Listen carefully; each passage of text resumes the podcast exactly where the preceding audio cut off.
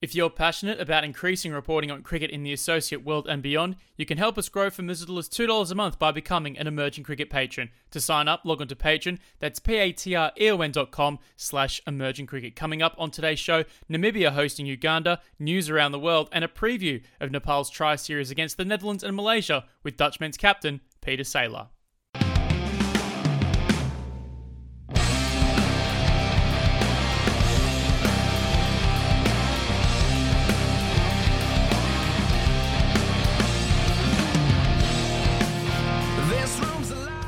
Welcome again to another Emerging Cricket podcast across the usual listening spots. I'm Daniel Beswick, and joining me in a few moments are my usual co hosts Tim Cutler and Nick Skinner. But first, some news to catch up on this week. A range of changes are set to roll out in the international game following the conclusion of ICC board and committee meetings this week. The inaugural Under 19 Women's World Cup, scheduled for later in the year in Bangladesh, has now been pushed back to 2023, with the global qualifier for the 2022 Women's World Cup now slated for December. Four members without women's test and ODI status have now been granted it. The ICC board will also set up a member support fund for cricket with 5 million US dollars available in grants to support the playing of international games. The fund will be made available in the form of a co-payment contribution with a maximum grant of 50% being made available for members upon application. Uganda's Bashir Antasira has been elected to serve on the ICC Chief Executives Committee in addition to sitting on the CEC. Antasira will also sit on the ICC Development Committee. Antasira beat the Netherlands' Betty Timmer to the position. The European Cricket League has been forced to cancel once again with further COVID complications affecting preparation. The next iteration of the tournament is scheduled now for February 2022, with European Cricket Championship still set for September. And finally, Carl Sandri has been appointed as new PNG national coach and high performance manager. The former Italian international and Sydney Thunder all rounder will begin this week, though is awaiting clearance to land in Port Moresby. For more news, log on to emergingcricket.com. Up next, we preview cricket in Namibia and Nepal. I'm Catherine Bryce, an all rounder for the Scotland women's cricket team, and you're listening to the Emerging Cricket Podcast.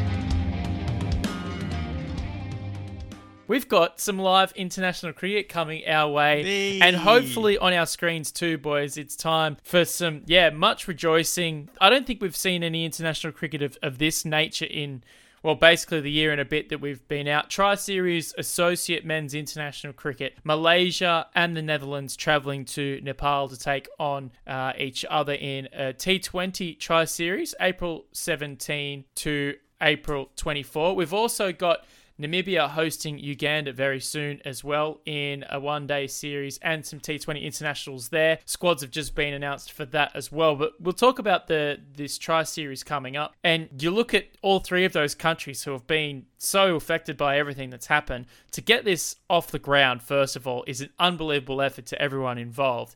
Hopefully, we get to see it all go uninterrupted. But to just look at it and be able to watch it, the Netherlands using it as key preparation for a T20 World Cup. Both of the other teams as well looking for qualifiers beyond for next year, of course, with the World Cup just a year after that. Tim, this is great. We've got it on our screens, hopefully, fingers crossed. And a good hit out, three competitive teams. It should be a great series. Yeah, I, I hate to sound like Peter Della Penna and he, when he talks about certain franchise events, or it might be even be Senor Nixon when they say, "Like I'll believe it when I see it." But in that sense, there are so many things. It's so delicate. You know, you've got Netherlands and Malaysia, two countries that uh, have had lockdowns and very quick ones that have come down.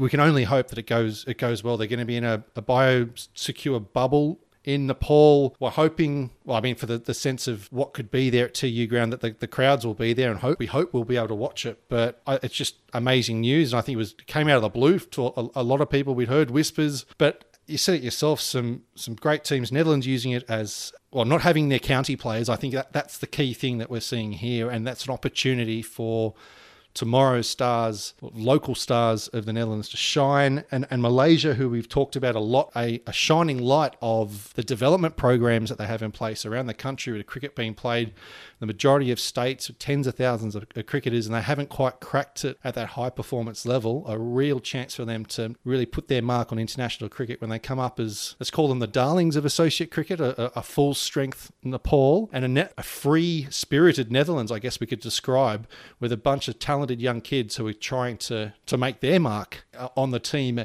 and trying to book their ticket to the World Cup later this year. I, I can't wait. Yeah, it'll be like you say. Obviously, it's just great to to have some associate cricket back happening.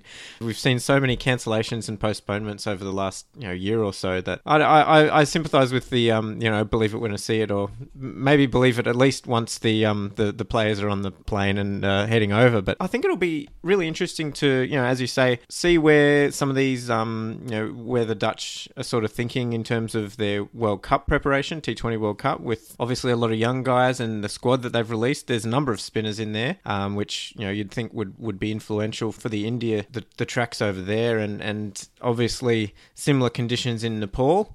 Um, Malaysia, you know, we, we saw them beat Nepal at the Asia Cup qualifiers, and they're a pretty competitive team. And, and Nepal have struggled a bit of late in um, in T20 cricket. Actually, you know, they got bundled out of the regional qualifiers for the T20, you know, the global T20 World Cup qualifiers, and um, they struggled a bit um, against some of their other regional neighbours. So I, I, think it'll be interesting to see where they measure up in, in this format against a sort of, um, I wouldn't say understrength Dutch team, but certainly not full strength. And yeah, a, a very exciting Malaysian team with some uh, one of your favourites there, Syed Aziz, and um, another a, handy left arm ortho that I think Tim's a fan of, Pavandeep Singh. A couple of names to watch out for. Yeah, and, and Pavandeep's brother, Virandeep, another uh, left arm orthodox spinner, a, a, member of Tim Cutler's clan. Speaking of Tim Cutler's left arm orthodox clan, we will have Pieter Seelaar a little bit later to talk about the Tri Series and everything going on in Dutch cricket as well. Looking forward to that. But yeah, you mentioned Syed is, If he's not in my top five associate cricketers uh, around, he, would definitely be in the in the top ten.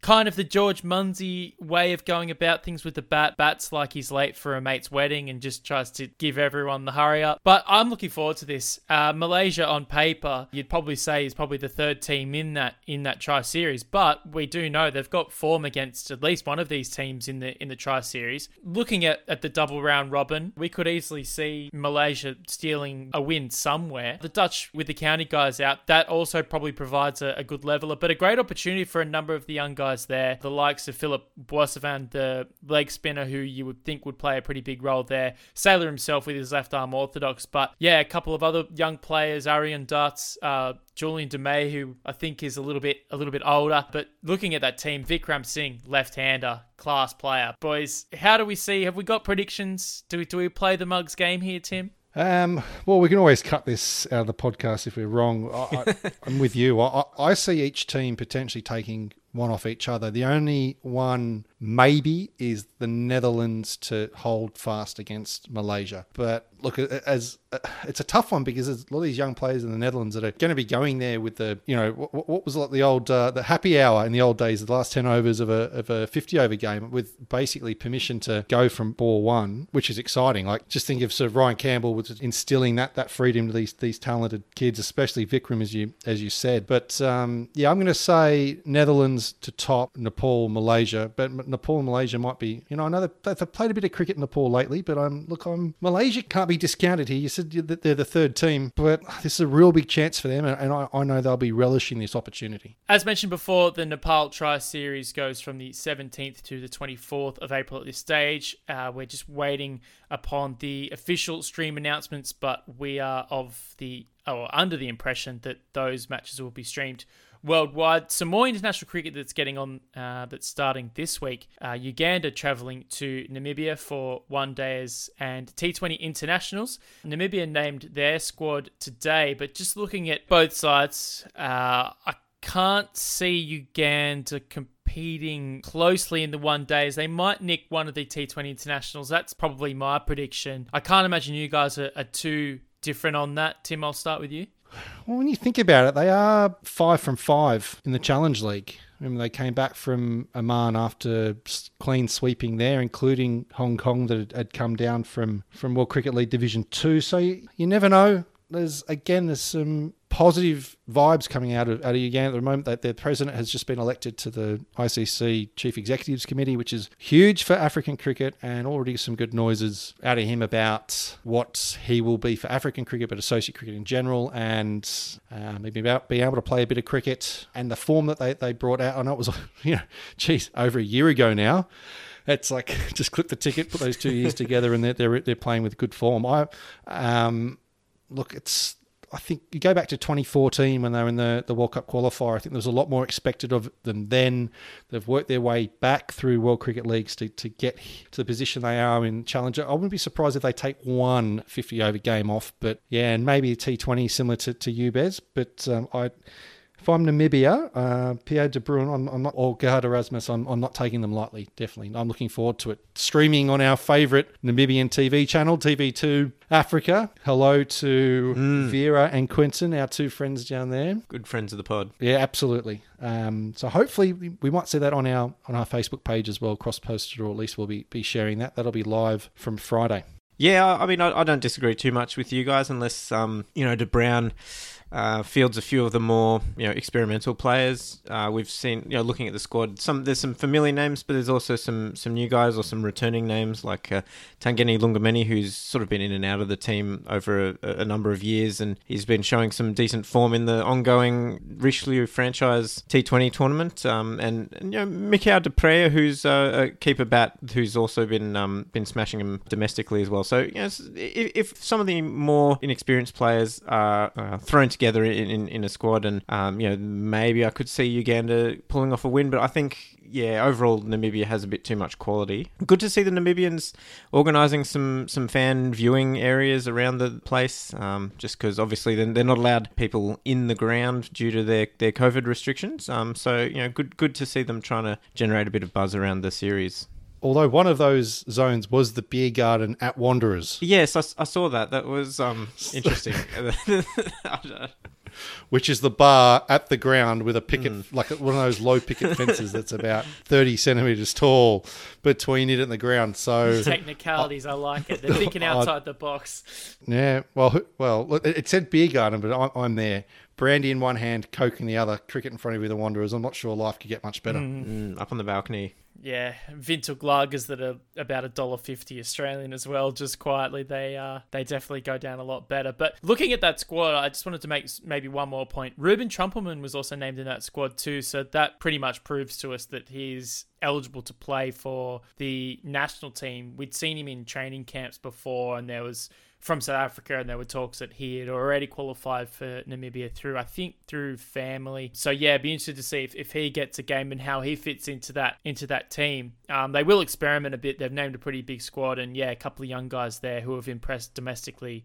Um, Divan la Cock there with a record-breaking knock in that T20 competition, I think last year. But yeah, looking forward to it. And Mahatlane's first real test, uh, I think, is as Ugandan coach. So that'll be interesting to see as well. Looking forward to all of that, and we'll keep you up with all the news in Nepal and Namibia via emergingcricket.com and our various social media pages. Coming up, we chat to Dutch men's captain Pieter Seelaar.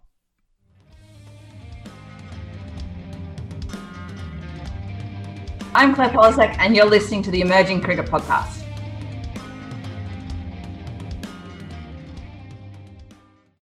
Well, today on the Emerging Cricket Podcast, we managed to find someone on the Tim Cutler Union of left arm orthodox spinners, boys. Welcome our special guest to the show this week. Ooh. One of our very own emerging cricket ambassadors, as I said, left arm orthodox spinner, but he's an all rounder in all sense of the word. Dutch captain Pieter Seelaar, welcome to the Emerging Cricket Podcast. Awesome. Awesome to be here. Now, you've got some cricket coming up, which is something that we haven't really been able to say to many people over the last year. You're heading to Nepal to, to take on them and Malaysia in a tri series.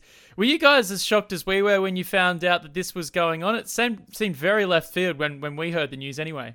Uh, yes, very much so. Um, we, we were planning actually to go to Spain for a pre season camp and that pretty much I think about two weeks ago changed when we got heard of uh, Nepal, which was, like you said, very surprising, but uh, nonetheless very exciting. I think we uh, we can count ourselves lucky to be playing any cricket at all at this uh, at this stage. As it's been quite a while, so we're all um, desperate to go out there and play some cricket. It's been a tricky time for, for you guys, especially in Europe, given the, the situation at hand. Um, watching people train from home and come up with different ways to, to kind of keep sharp.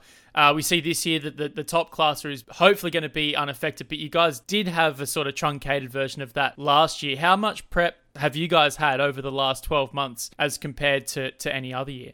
Well, we've actually been doing quite a bit. We've had a lot of indoor sessions, and with a lot, I mean extensively a lot, like huge amount, which has been sort of great. Uh, we've also had a little bit of a stop somewhere over the Christmas break when there was another lockdown in place and we weren't allowed to train. Uh, but we've tried as hard as we can. We were preparing actually for the Island Series in, in June, which was quite funny because we were preparing for 50 over cricket and well, like I said, in the last two weeks, it's all been uh, changed towards uh, some T20 cricket in Nepal. And well, we've we've never been there, so we can't really know what we're going to expect. We we I've asked around towards uh, Tendo. Uh, Ryan ten Doeschate and uh, Roelof van der Merwe, who've obviously played in the Nepal Everest 2020. But yes, ah, like I said, it's it's it's been hard work. Guys have tried to stay motivated for as long as we can, and now we've got something to actually look forward to, which has been brilliant. What's that like as a sort of training process going from 50 over cricket to 20 over cricket in terms of your preparations as a player? Well, we've, we've obviously worked a lot on technical stuff and trying to plan and uh, how, how, we're going to go about 50 over cricket. We've been training with an extensive squad really uh, last year in summertime, where we've tried to get as many guys involved as we could with the COVID restrictions. And now focusing on T20, it's, it's, it's more of a boundary hitting game, obviously. So from the technical aspect straight away into trying to hit some bombs uh, and, and boundaries has been has been interesting because obviously we've we've tried to swing our butts off extensively and now we've pretty much got to the work where we were about uh, 18 months ago when we were preparing for the qualifiers. So we're we're on track now and it's going to be interesting to be outside again. I can tell you that. how how do you do range hitting inside uh, you know in an indoor facility?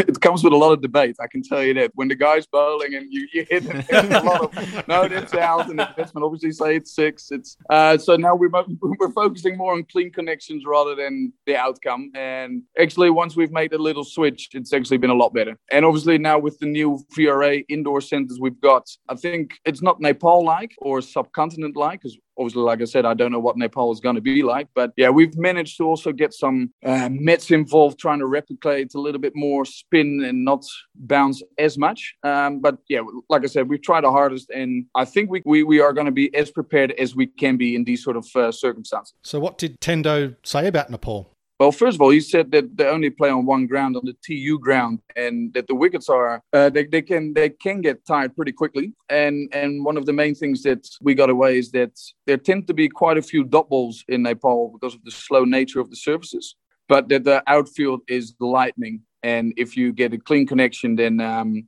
you're you're in good stead. That's pretty much what it came down to. And fielding is obviously going to be important because you need to cut off all those singles in the ring and trying to enforce uh, mistakes on the batter's front rather than trying to bowl them out. That was pretty much what came back from from his side. So, without giving away any secrets, what does that mean from you as a leader and, and how the batting group is going to approach batting on those wickets and, and, and, how different to, you know, you were talking about preparing for the UAE for the World Cup qualifiers. How is that approach going to be different on those Nepal wickets? Well, obviously Dubai was. Um, it's quite funny because there, if you hit back of a length, it's it, it, still sort of hit the tops of the stumps, where generally those balls hit you on, on the thigh guard or at least go over the stumps. But we've mainly tried to stay on the front foot because if I look at those Everest Premier League videos, the wickets tend to be quite slow. But besides that, we've also been working very hard on uh, obviously playing spin we're, we're, we're, going to face quite a bit of that. Uh, so the sweeping aspect is going to be quite important we feel. And um, when we want to hit straight, as I said, it's more about the clean connection uh, rather than overhit the ball. So um, that, that's that's mainly what we're going to focus on. But yeah, we've got about uh, ten days left, I think, and then we're going to be in Nepal. and we're going to see what it's really like. You never know. You might have uncovered a secret unwittingly about how to work on your range hitting that you're actually listening for the sound off the bat rather than than how far it, it's gone. Now, as soon as you put these two things in a sentence, and I know that two other people on this call will think it, and perhaps an Anshuman Rath listening in India, if you put EPL and YouTube together, yes.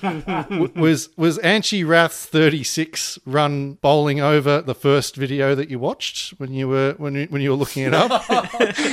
well, I think Anchi actually showed it himself quite a couple of years ago, which he is obviously terribly embarrassed by. Uh, no, it's um, it did came up, and yes, I did have a chuckle. Sorry, Anchi, we, we we love you. Look, you would be an ambassador if you weren't a full member player now. But no, like as soon as you said like looking up YouTube videos of EPL, I, I just think of the range hitting in the nets and the conjecture that comes up in the debate between bowler and bat, where it gets to a point when you when you the bowler sets a field and a ball gets hit out there, and then the argument is, oh no no that was definitely caught by a fielder on the boundary, and the bat turns around and says the fielder would have had to run 50 meters to get that ball. That, that's just sorry, we can't we can't be having it. Yeah, it's basically backyard cricket. Automatic fielders. Electric Wiki. Nah, he would have got that. Yeah. So, Cricket World Cup Super League equals backyard cricket. Yeah. That's ba- so everyone, anyone playing back, it's like if it, if it works for Pieter Seelaar, then he's going to work for everyone else. So, Thinking about the, the conditions that you will face in Nepal, you, you would like to think that they're not going to be too different to the conditions you'll face in India come the end of the year for the T20 World Cup. Is this to a, not only a test to a, a lot of your young players, and we'll probably get to that in a, in a couple of moments, but it's also a test in regards to seeing how well you guys can do in, in the slower conditions and, and perhaps, you know, prepping your side for, for that T20 World Cup later in the year? Yeah, um, it's it's. Let's put it this way: we're, we're bringing quite a young squad, which is actually very exciting. Some of them are actually have, have played quite a bit in India, so I'm expecting them also to tell us a little bit about it. But yeah, it's very foreign to us. But then again, also it's not that that different, I don't think. But we've we've, we've got a few days to adjust. But then again, uh, as having not played cricket for so long, I think it's just it's just going to be tough regardless. But yeah, um, let's put it this way: I think India and Nepal are not going to be very different from the videos I've seen. And because um, now it's springtime, there seems to be a little bit of grass on it, and that obviously means a little bit of pace on it. And yeah, hopefully they're going to be nice to bet on. But um, yeah, I, I, like I said, in India, you can also get two different types of wickets. I think it was even in the last World Cup that when they played down south in Chennai, it was turning square. And then other stadiums, if you go to uh, Mumbai, for example, 200 or 220 is a par score. So that's all about adjustment. And I think it's going to be very interesting for us um, as a unit to, to see how that's going to play out, especially if five games are going to be played on the same ground. so speaking of unknowns, you've talked about the ground. What about Malaysia? Yeah.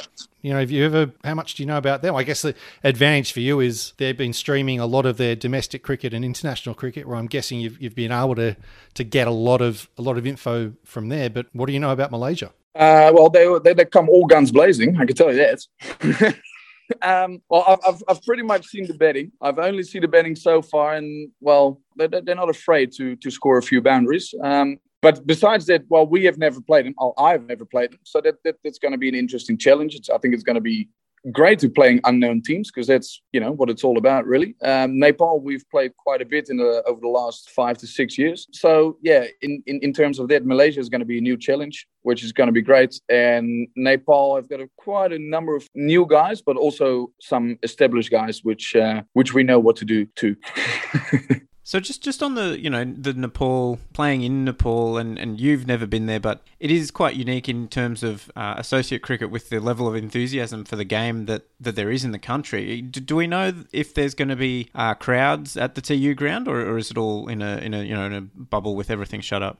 I need to I, I need to be truthful because they told us that the first game is going to be played on a Saturday because they want as many uh, people in as they can. So I assume there's going to be crowds, but we are going to be staying in uh, in a bubble. So it's pretty much going to be a hotel and cricket ground, which is a shame because I've heard great stories about Nepal, and which we're not really going to experience, uh, unfortunately. Yeah, just looking at, at the, the squad that you guys have named, a lot of the, the county guys uh, are staying back, but with that comes a lot of opportunity. The likes of Wasavane, Vikram Singh, who we've seen, you know, a fair bit um, with the bat left hander, looks very, very classy. But not to mention a couple of experienced guys as well. You you leading them. What what's it like to kind of help develop that that next crop of, of talent heading over there, and what can we expect from them? Well, leading them is is is fantastic because they they want it so badly. You know, they they are absolute. The, the one goal in life is to play for Holland, which is great, and they want to do well. And I think we haven't had that for a while, to be to to be fairly honest. Um, but these guys seem to be right on track on where they want to go. The one thing I, I, I desperately hope for is that uh, we as senior players, uh, and then talk about myself, uh, Max O'Dowd, Ben Cooper, um, really take on that responsibility to make sure that they are allowed to express themselves, if that makes any sense. Because uh, we played the UAE in 2019, just before the World Cup, and we didn't quite uh, nail it then, where uh, the senior players didn't quite get the results in order to get the youngsters um, a little bit of leeway. They they were they were expected to do as well as senior players at that stage, which was um, which was quite tough on them, but on the other hand, also a great learning school. And and what I expect of them, well, as you said, I expect a lot of youthful enthusiasm, and I I I, I really want them to express themselves and showcase what they can do because they are extremely talented cricketers. As you said, Vikram is one of the class uh, young guys I've seen in, in in a long time in not only Holland, but even in, in, in Europe, probably. But also Aryan Dutt, 17 year old, who um, I'm very much looking forward to because he can hit the ball a very, very long way. And with that, uh, bowls a little bit of off spin and a little bit of medium pace. So um, he, he, can do both. You expect him to bowl off spin in those conditions, but you never know. No, a few cutters might be handy on those. Yeah. Don't tell the captain who's a left arm spinner. That yeah. like... Jeez, you're dangerous territory here. Get him in. You're in a hostile room. um, yeah, but even even even that, we are bringing uh, Julien de May, who's coming, who's who's a little bit older, who's uh, 25, 26, but you know is also in line to make his debut, which is very exciting times for him and for Dutch team in general. And like you said, we're also bringing back some other guys. You know, Viv Kingma, who's been out with injury, uh, didn't quite make it to the World Cup qualifiers, who is now probably going to lead the bowling attack together with Paul van Meekeren. So you know, there, there's oh, there's so much to look forward to. Just I just really want them to play without that much pressure. I just really wanted to express themselves and really, really showcase what they can do rather than being held back by pressure created by um, if the senior players don't really play up to their responsibilities. So it's all going to be very exciting. I think that's the the main word that comes out for me is exciting and if they come off man it's going to be a joy to watch i can tell you that we can you know we can hear the enthusiasm in your voice there peter i'm just thinking you know you're shaking off the cobwebs after a year or so of playing almost no cricket. Um, how is that going to be? You know, just walking onto the field for the first time, and then it's one thing to be practicing in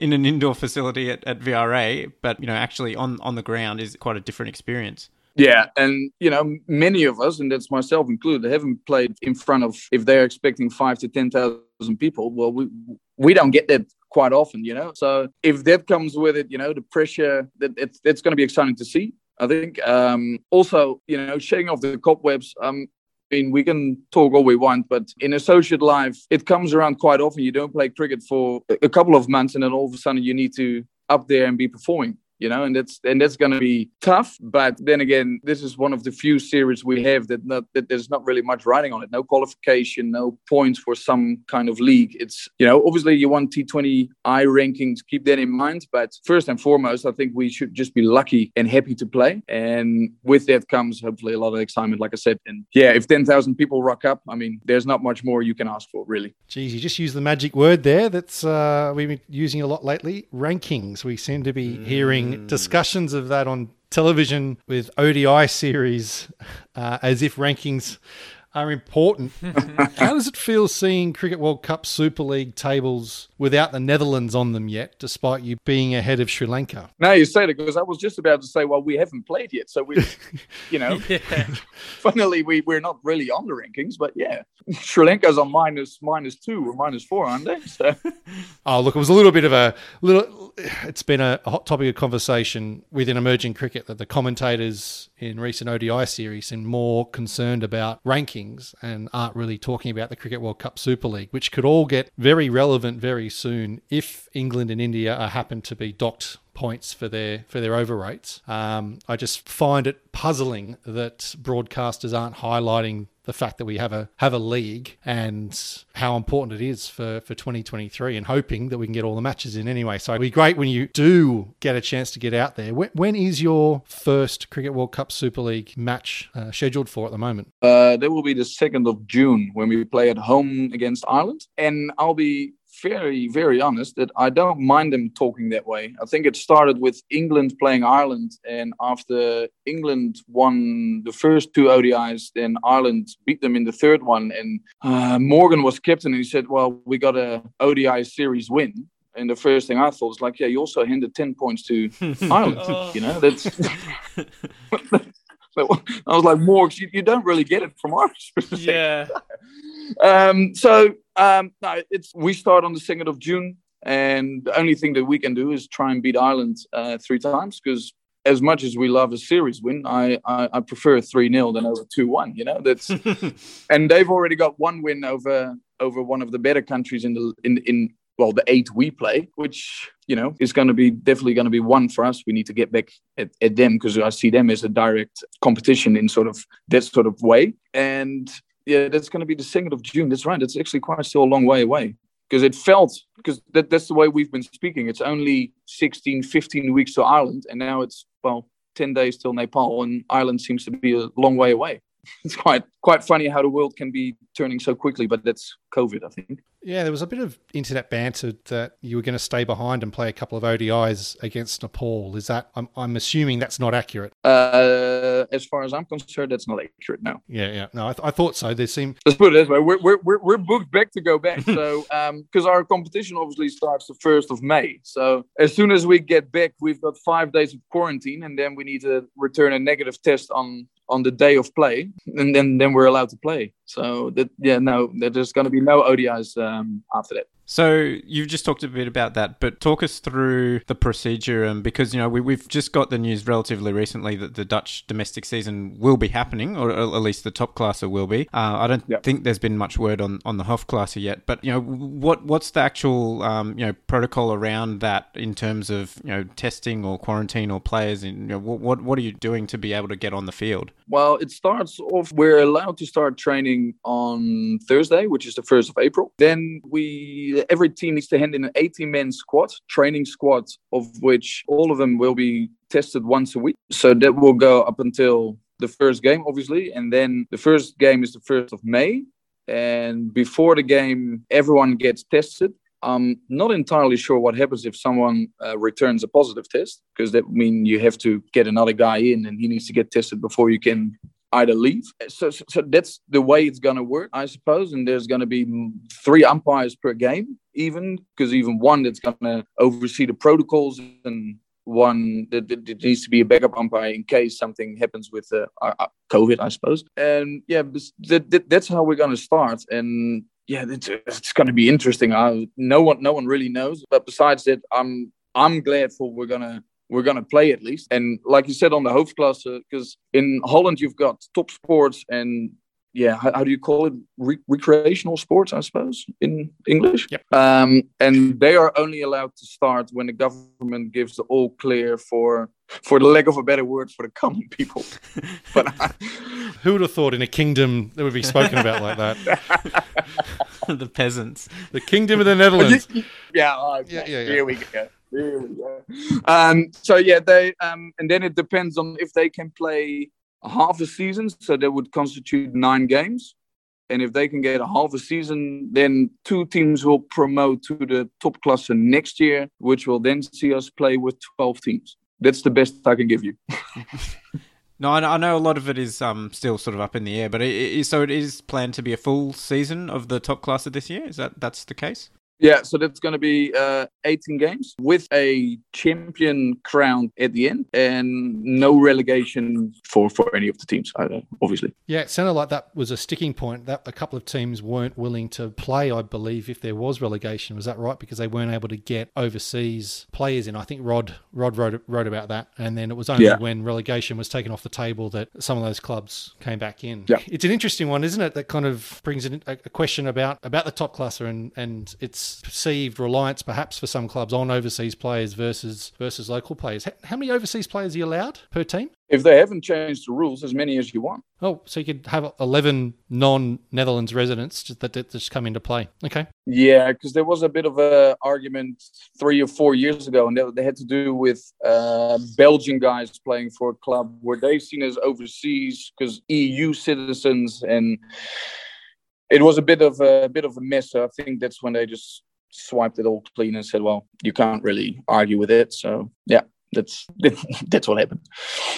It's probably might have to take a very diplomatic line here, but as national captain, do you have any personal opinions on, on numbers of overseas in the, in the top class, and and for you for as a as nurturing future national talent? Um, well, it was actually quite funny. We had um, a, big meeting with all the, the club captains and and uh, presidents not that long ago we, we looked at this issue where it was a little bit like well if you get most of the overseas guys will generally make the competition stronger. The counter argument is that not enough Dutch guys get to play or get the opportunity to play at the highest level. Where where uh, a comment that stuck with me was like, well, anyone that is good enough to play first team will play first team. And I don't think there's many people who are associated with a club that plays top class who don't who are talented enough to play at the highest level to actually play in, in the first 11 so that was that was quite interesting. Um, and i think two years ago not too many clubs took the mickey out of it. Um, there, there weren't too many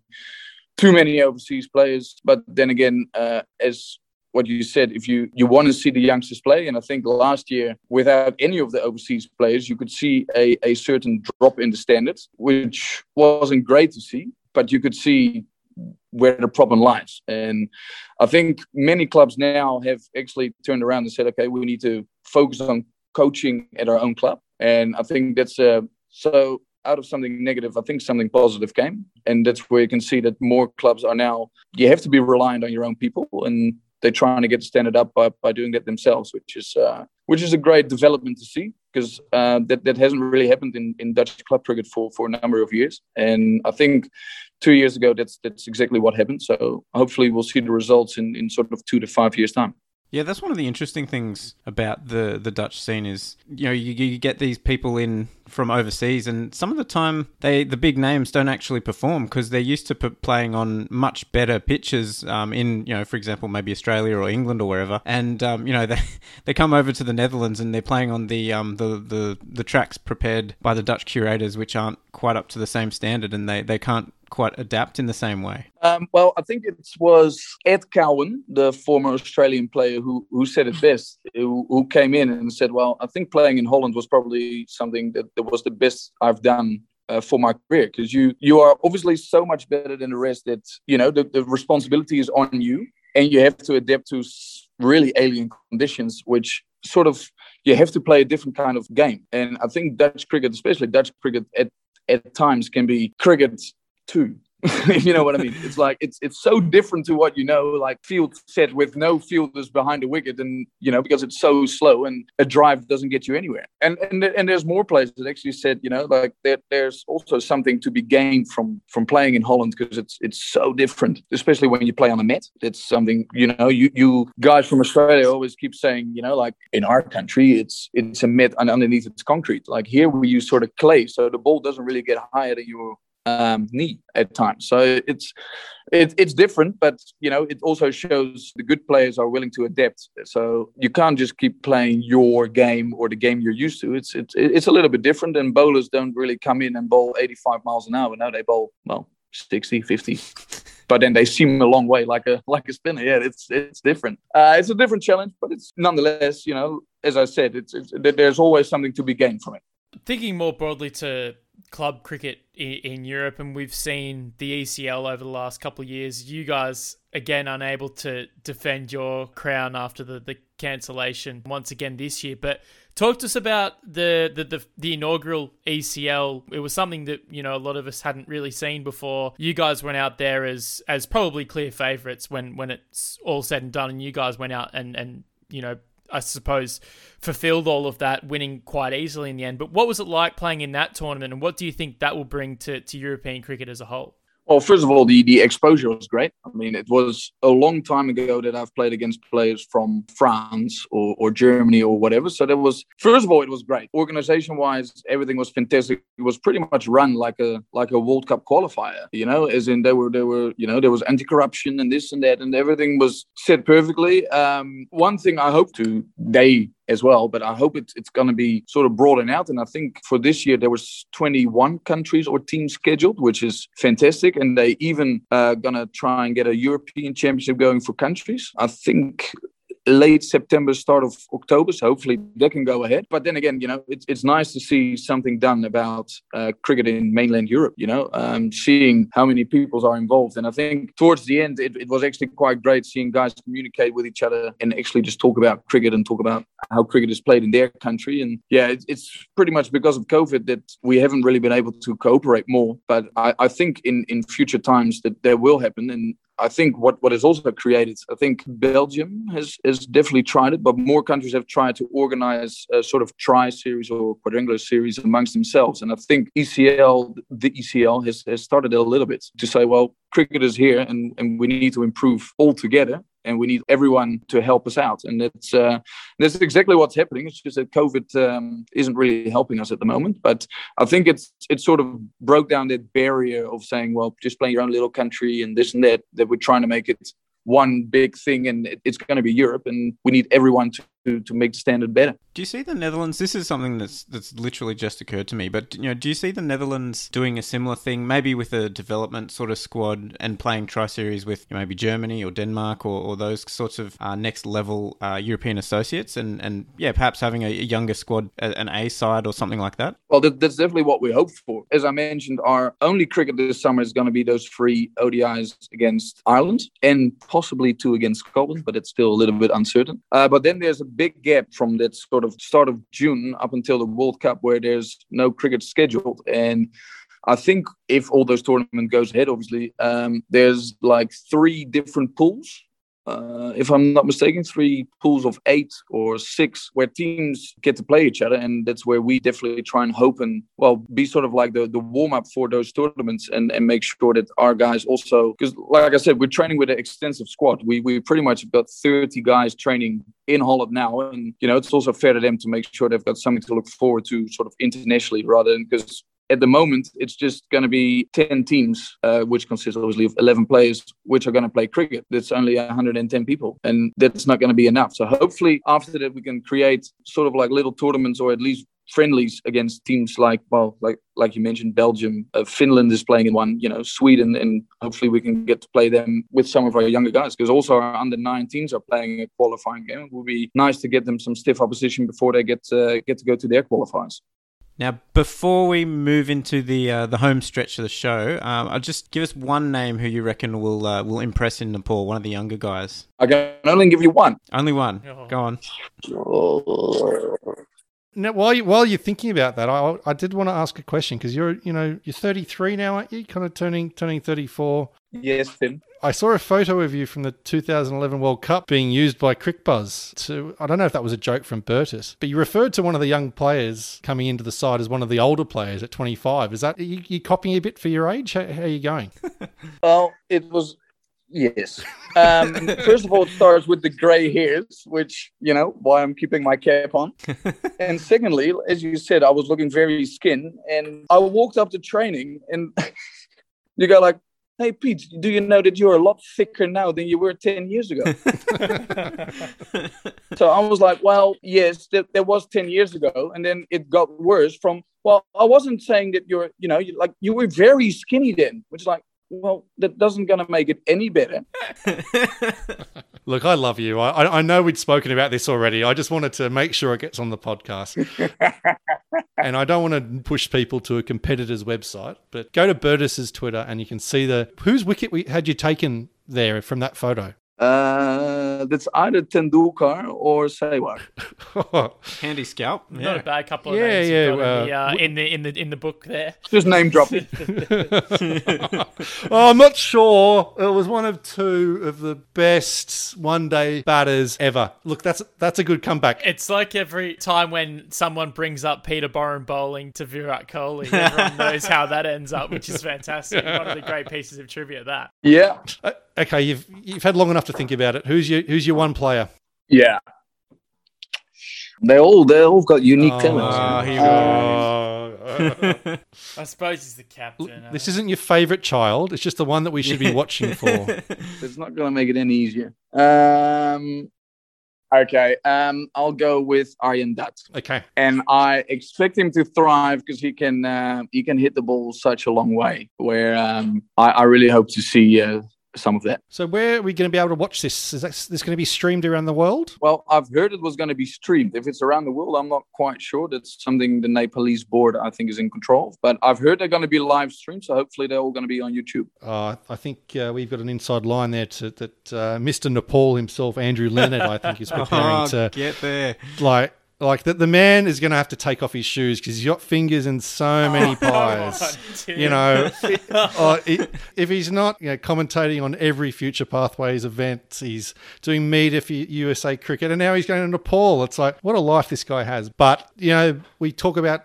quality of commentators and knowledge. So it's great that they're bringing in uh, one with the talent and knowledge that he he has. No, that that'll be great. I, I, think it's from the sounds of it. I think they're trying to get some TV deals locally, which was similar to your one days against Nepal, wasn't it? How Yeah. the KNCB was able to make make some money off that. But no, that'd be exciting. Well, that means more Nepali ads, so I'm keen. Can't wait for Gogglebox cricket, emerging cricket style, laughing at all those ads again. One of my one of my favourite things in the whole world. That B- buttery Pana. buttery Sapana.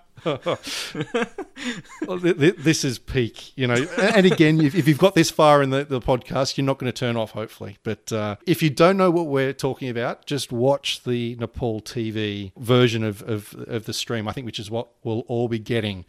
Now, this is something we, we like to, uh, well, you'd know because you listen to every podcast, but we ask every guest about this, this wonderful sport of ours. If you could change one law in cricket, what would it be and why?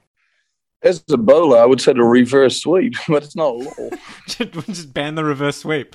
Life was so much easier when the reverse sweep wasn't played. I can tell you that. Well, I mean, Norman Vanua wanted to ban spin bowling, so I think. Um, yeah, I you know- think you're okay. what a ledge!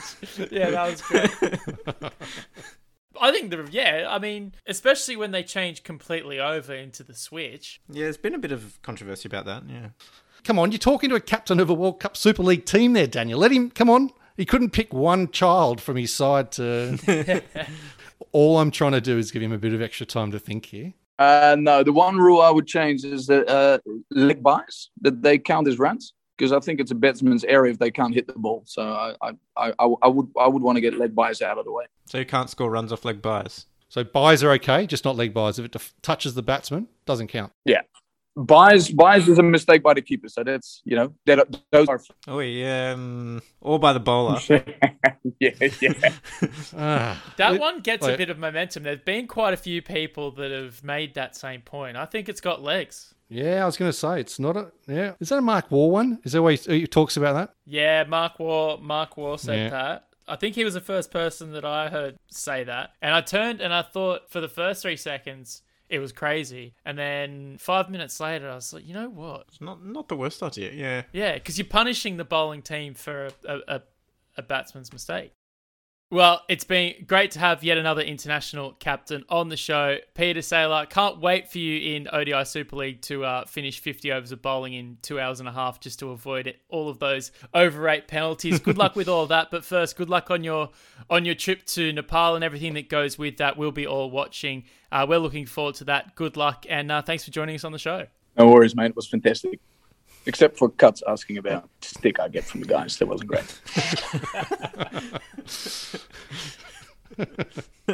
A huge thank you again to Pieter Seelaar for joining us on the Emerging Cricket podcast this week. Make sure to subscribe to the show if you haven't done so already so you can tune in as soon as it drops every week. Pass the pod around and make sure to give us a five star review. If you want to support us financially, go to Patreon. That's p-a-t-r-e-o-n dot com slash emerging cricket where you can support us from as little as $2 US a month. For now, on behalf of Nick Skinner, Tim Cutler and myself, Daniel Beswick, see you next week.